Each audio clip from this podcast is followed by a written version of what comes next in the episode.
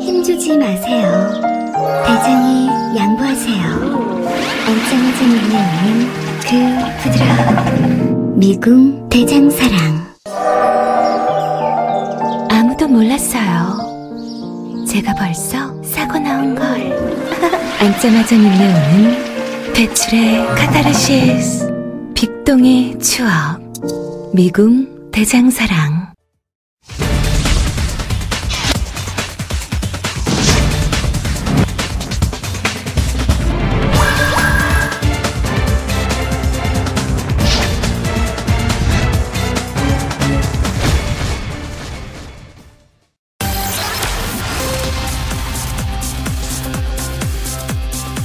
청와대 6급 특별감찰 반원이었던 김태우 수사관과 청와대가 연일 팩트 전쟁을 벌이고 있습니다. 미꾸라지, 불순물 등 격한 언어 공방도 벌이고 있는데요.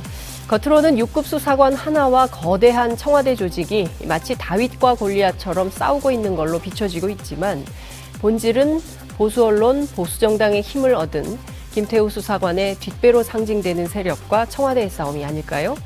위험의 외주화, 죽음의 외주화를 멈춰라.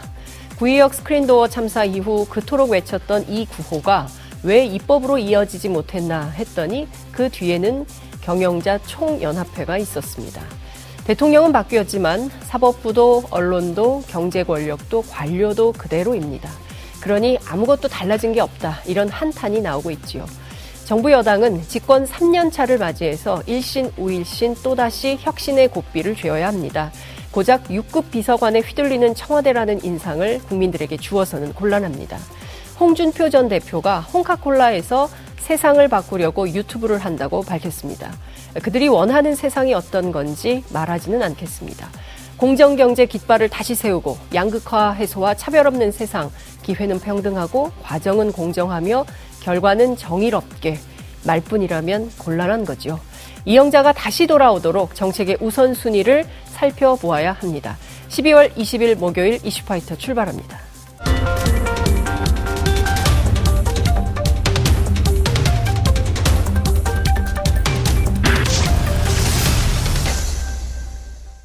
깨어있는 시민들이 꼭 알아야 할 알찬 브리핑, 깨알알 브리핑 시간입니다. 오늘도 어김없이 민동기 기자 제 옆에 나와 계십니다. 어서 오십시오. 안녕하십니까. 예, 수, 목, 금. 이 금요일 하루 남았네요. 뒤로 갈수록 좀 마음이 편해지시죠? 아, 요즘 연말이라. 어, 네. 금요일이 연말이라. 좀 부담스럽습니다. 그래요? 네. 어, 약속이 많으셔가지고. 아니, 이제 그것도 걸러내야 돼.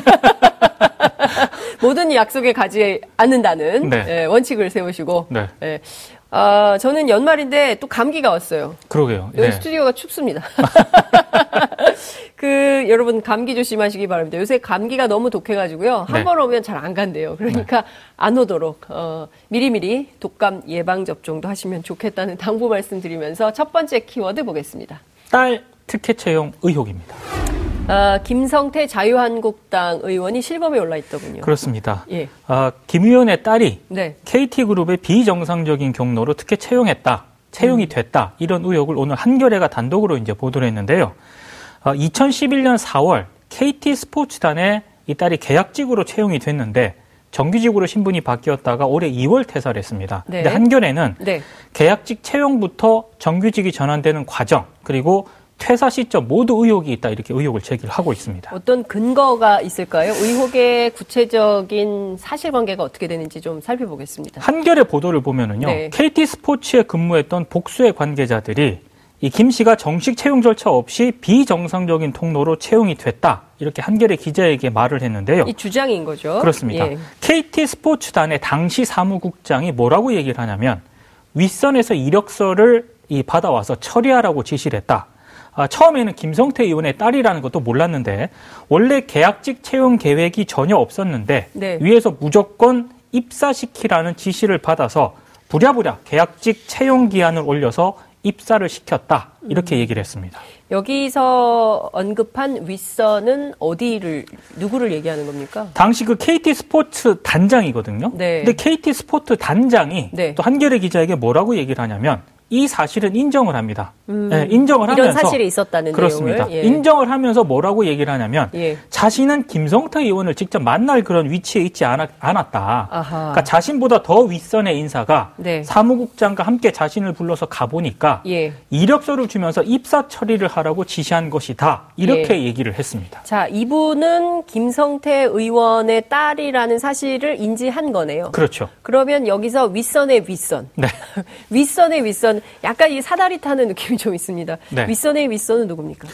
한겨레는 서모 당시 KT 홈 고객 부문 총괄 사장이다. 이렇게 아하. 보도를 하고 있습니다. 네. 그래서 이제 이 서모 전 사장에게 한겨레 기자가 취재 내용을 알리면서 네. 수차례 문자와 연락을 시도를 했는데 연락이 닿지 않았다고 하고요. 네. 한겨레는 이 김성태 의원의 딸이 네. 전규 정규직이 되는 과정도 의혹투성이라고 보도를 했는데 네. 관련해서 당시 KT 스포츠 단장은 김 씨가 어느 순간 자신도 모르게 정규직으로 바뀌어 있었다. 한겨레 기자에게 이렇게 얘기를 했고요. 네.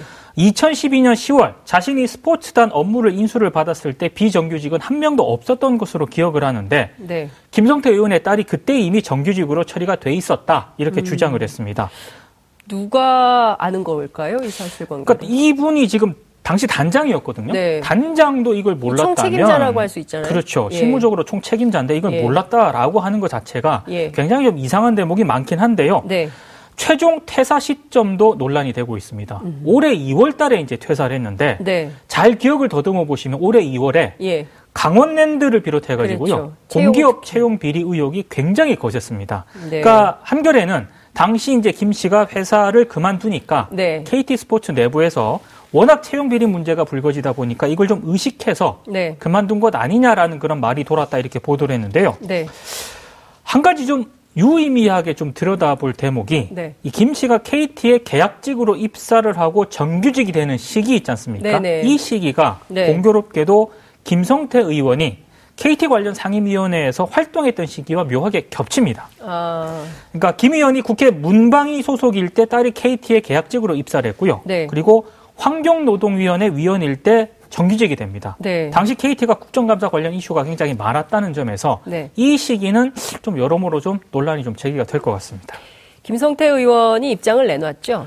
굉장히 강력하게 반발을 했는데요. 음, 격앙된 상황입니까? 그렇습니다. 한겨레 보도에 대해서 허무맹랑한 소설이고 청와대 특감반 의혹에 대한 물타기다 이렇게 아. 반박을 했습니다. 네. 자신의 딸이 100% 공채 시험을 통해 합격을 했고 당시 합격 통지서도 가지고 있다 이렇게 해명을 했는데요. 네. 계약직으로 근무를 하면서 밤잠도 자지 않고 공부를 해서 네. 2년의 계약 기간이 끝나기 전에 KT 공채 시험에 합격했다 이렇게 해명을 했습니다. 네. KT 스포츠를 올해 초에 그만둔 이유에 대해서는 개인적인 이유로 그만뒀다고 밝혔는데요. 네. 아, 하지만 이를 마치 채용 비리로 몰아가는 것은 소설이다. 음. 분명히 법적인 대응을 하겠다라고 밝혔습니다. 당사자인 김 씨도 네. 본인은 정상적으로 입사를 했다라고 한겨레 기자에게 해명을 했습니다. 네. 입사 경위에 대해서는 뭐라고 얘기했습니까? 계약직. 본인이 계약직으로 어, 입사한 경위에 대해서는 잘 기억이 나지 않는다라고 아, 얘기를 본인이 했고요. 입사했는데 본인이 기억이 안 난다고 네, 그랬나요? 그 부분은 조금 저도 이해가 안 가는 대목이긴 한데 네네. 하지만 이 김 씨 딸은 분명하게 에, 분당 네. 분당에 있는 KT 정자동에서 시험을 치렀고 여러 군데에서 몇 차례 교육을 받았다. 그러니까 전혀 문제가 없다 이렇게 해명을 하고 그렇군요. 있습니다. 어찌됐든 지금 정치권의 날선 공방들이 연일 이어지고 있습니다. 이제 청와대에서도 그렇고요. 또 국회 안에서도 마찬가지인데 이 또한 또 정치권에서 굉장히 뜨거운 감자가 될 가능성이 있기 때문에 네. 저희 슈파이터도 계속 지켜보면서 상황을 에, 팔로우 하도록 하겠습니다. 네. 자, 두 번째 키워드 볼까요? 그때 그 기자들 모두 어디로? 어, 이번엔 기자들. 기자들 얘기를 좀 얘기입니다. 해야 될 것 같은데요. 예. 강릉 펜션에서 참 안타까운 사고가 발생을 아, 하지 않았습니까? 그러니까요. 저는 너무 속상해서 네. 너무 가슴이 아프더라고요. 그러니까 특히 진짜 정말 그 제 또래 엄마일 거예요. 그렇죠. 되게 제 네. 또래 엄마들일 거고 그리고 올해 제 친구도 그 아들 딸 시험 끝난 아이들이 많거든요. 네. 정말 이게 그 우리 우리 아이들이니까 너무 가슴이 아팠습니다. 근데 이제 사고 원인이 안전 점검 소홀. 예. 특히 이제 무자격자가 또 그 설치를 해서 이런 지금 또 문제점이 드러나고 있는데요. 도대체 우리는 이게 뭡니까? 그러니까 세월호 참사가 발생한 이후에 하나도 반성하는 게 없는 거 아니에요? 우리 사회가 별로 본질적인? 측면에서 안 변했다는 그런 그러니까요. 얘기인데 예. 우리 사회도 안 변했지만 세월호 참사 이후에 언론도 별로 안 변한 것 같더라고요. 음. 왜냐하면 네. 강릉 펜션 이 사고를 취재하는 기자들의 행태 있지 않습니까? 물론 과한 거 아닙니까? 일부 기자들이긴 하지만 예. 도를 넘고 있다라는 비판이 나오고 있습니다. 네. 이것도 세월호 참사 때 몇 몇 번이나 지적이 됐었거든요. 친구 죽었는데 어떻게 어떤 소, 소감이냐? 이거를 묻지 말라고 그때 그렇게 그러니까요. 비판을 많이 받았는데 이번에 또 그렇게 물었던 기자가 발생을 했고요. 그리고 학교 근처에서 진을 치면서 네. 학생증을 보여달라 이런 상식밖에 요구까지 해서 무리를 빚었습니다. 교복을 다 입을 텐데요. 아이들이. 아니 그러니까 그 교복을 입었기 때문에 굳이 학생증 보지 않더라도 네. 또 교복에 이름을 새깁니다. 그렇습니다. 예, 이름도 다 있고 네. 어, 몇 학년이야 이것만 물어보면 됩니다. 네. 예. 굳이 묻지 않아도 되는 아이들에게 상처와 사실 굉장히 큰 트라우마거든요. 아, 그렇죠. 예, 같이 함께 학교 다니던 동료 어, 그부가 어느 날 갑자기 이렇게 청천벽력 같은 사고를 당했다면 그 자체로 얼마나 힘들겠어요. 그렇죠. 그런데 이런 질문, 이게 기사도 안 되잖아요. 이런 질문이. 아니, 기사 안 되고요. 네. 그리고 다들 좀 잊어버리신 것 같아서 제가 핵심만 또 간단하게 말씀을 드릴 네. 게 있습니다. 2014년 세월호 참사를 계기로 재난보도 준칙이 제정이, 되거든, 제정이 되거든요. 예. 무슨 내용이냐면은요. 네. 사망자와 부상자 등 피해자와 그 가족, 주변 사람들의 의견이나 희망 사항을 존중을 하고 음. 그들의 명예나 사생활, 심리적 안정 등을 침해해서는 안 된다 이런 내용이 있고요. 네. 피해자와 그 가족, 주변 사람들에게 인터뷰를 강요해서는 안 되며 네. 인터뷰에 응한다 할지라도 질문 내용과 방법, 인터뷰 시간 등을 세심하게 배려를 해서 피해자의 심리적, 육체적 안정을 해치지 않도록 각별히 유의해야 한다. 이렇게 준칙이 제정이 돼 있거든요. 네. 이번에 이거 일부 기자들 지키지 않았습니다.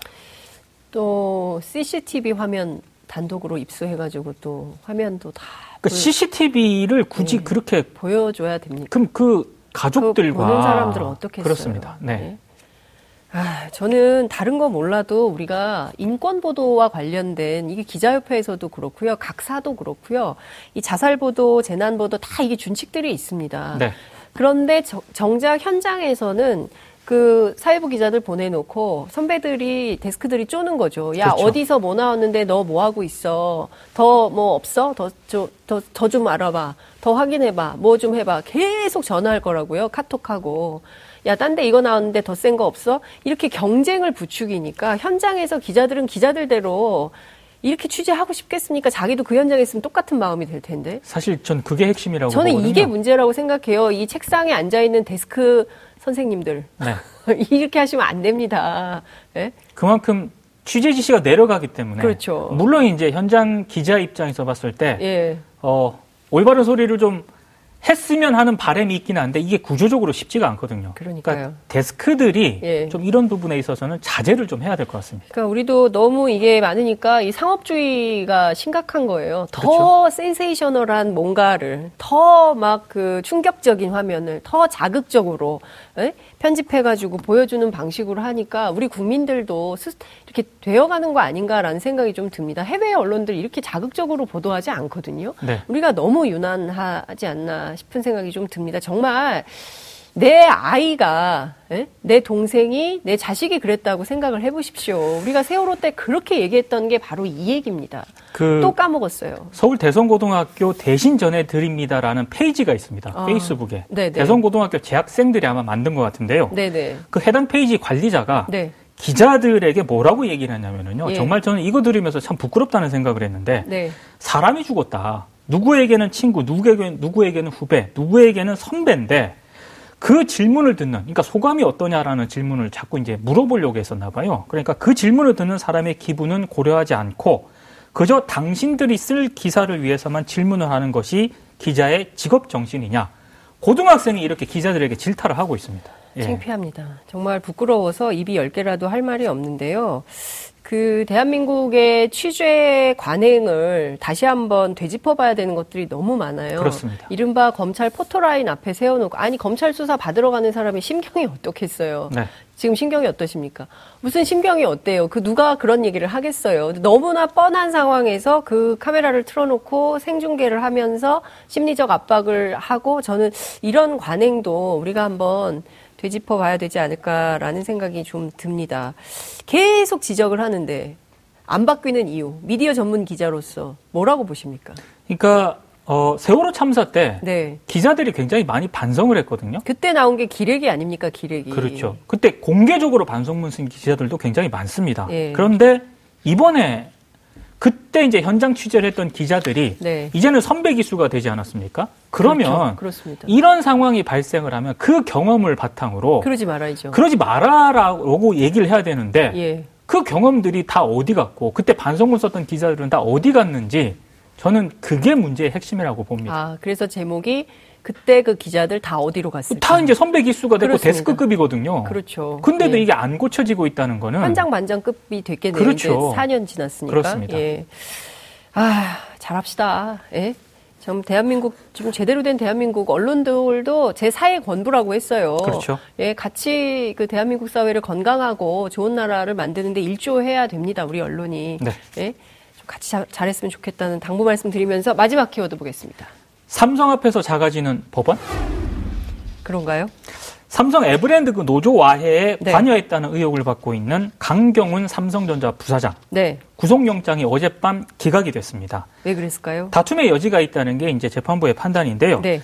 어, 강경훈 부사장은 에브랜드 직원들이 2011년부터 노조에 가입하지 말라고 회유를 하거나 탈퇴를 종용하는 등 노조 활동을 방해, 방해하는데 관여한 혐의를 받고 있는데 이번에 구속영장이 기각이 됐거든요. 네. 근데 이번이 첫 번째가 아니고요. 예, 예. 강경훈 부사장에 대한 구속영장 기각은 두 번째입니다. 어. 지난 8월에 네. 검찰이 삼성전자 서비스 노조 와해 공작을 기획한 혐의로 구속영장을 청구를 했는데 네. 그때도 기각이 됐거든요. 네. 근데 이번에도 또 기각이 돼서 네. 어, 상당히 좀 이건 논란이 좀 제기가 되고 있는데요. 예. 특히 검찰이 수사 과정에서 당시 그 삼성전자 쪽에서 경찰과 접촉을 해가지고요. 노조 설립을 주도한 에버랜드 그 노조에 대해서 네네. 수사를 요청한 내용이 담긴 문건까지 확보를 했는데도 불구하고 이번에 구속영장이 또 기각이 됐습니다. 이 굉장히 상징성이 큰 사건이었습니다. 그렇습니다. 삼성이 이제 문호조 신화, 문호조 경영의 입장을 지- 가져왔는데 실제로 봤더니 이렇게 와해 공작을 그렇죠. 하고 있었다라는 지- 정황 증거가 다 드러나서 이 사건에 대해서 사, 실 사회적으로 굉장히 주목받았던 사건인데 네. 이 강경훈 부사장 말고 다른 건들도 다 기각이 됐습니까? 그 노조 탄압에 항의를 하면서 스스로 목숨을 끊었던 고 염호석 씨 있지 예, 않습니까? 염호석 씨. 네. 이 시신 탈취 과정에. 예, 관여하고 삼성 측으로부터 예. 돈을 받은 혐의를 지금 받고 있는 전직 경찰이 있습니다. 아, 김모 씨. 예, 구속영장이 또 어제 같이 기각이 됐습니다. 음. 아, 구속 사유와 필요성, 상당성을 인정하기 어렵다고 밝혔는데요. 네, 대부분 피의 사실을 자백을 하면서 예, 수사기관의 소환에 적극적으로 임하고 있기 때문에 구속까지 할 필요는 없다는 게 재판부의 판단인데 네, 저는 조금 이거는 좀 문제가 있다고 생각을 하는 게요. 네, 어, 다른 분도 아니고 네. 당시 경찰이었습니다. 네. 그런데 삼성 쪽으로부터 돈을 받은 지금 혐의를 받고 있거든요. 그래서 그렇죠. 노조 와해라든가 시신 탈취하는데 어느 네. 정도 이분이 개입한 그런 지금 정황이 있는 거 아닙니까? 정황이 있는 지금 혐의를 받고 있는데 예, 수사에 적극적으로 협조를 하고 뭐 소환할 때 적극적으로 온다고 해가지고 구속까지 할 필요는 없다는 이 재판부의 판단이 네. 일반 시민이라든가 서민이 봤을 때는 얼마나 이게 상식적으로 납득을 할 수 있을까라는 예. 생각은 좀 듭니다. 저는 이 사건에 대해서 제일 가슴 아팠던 포인트가 그 염호석 씨의 아버지.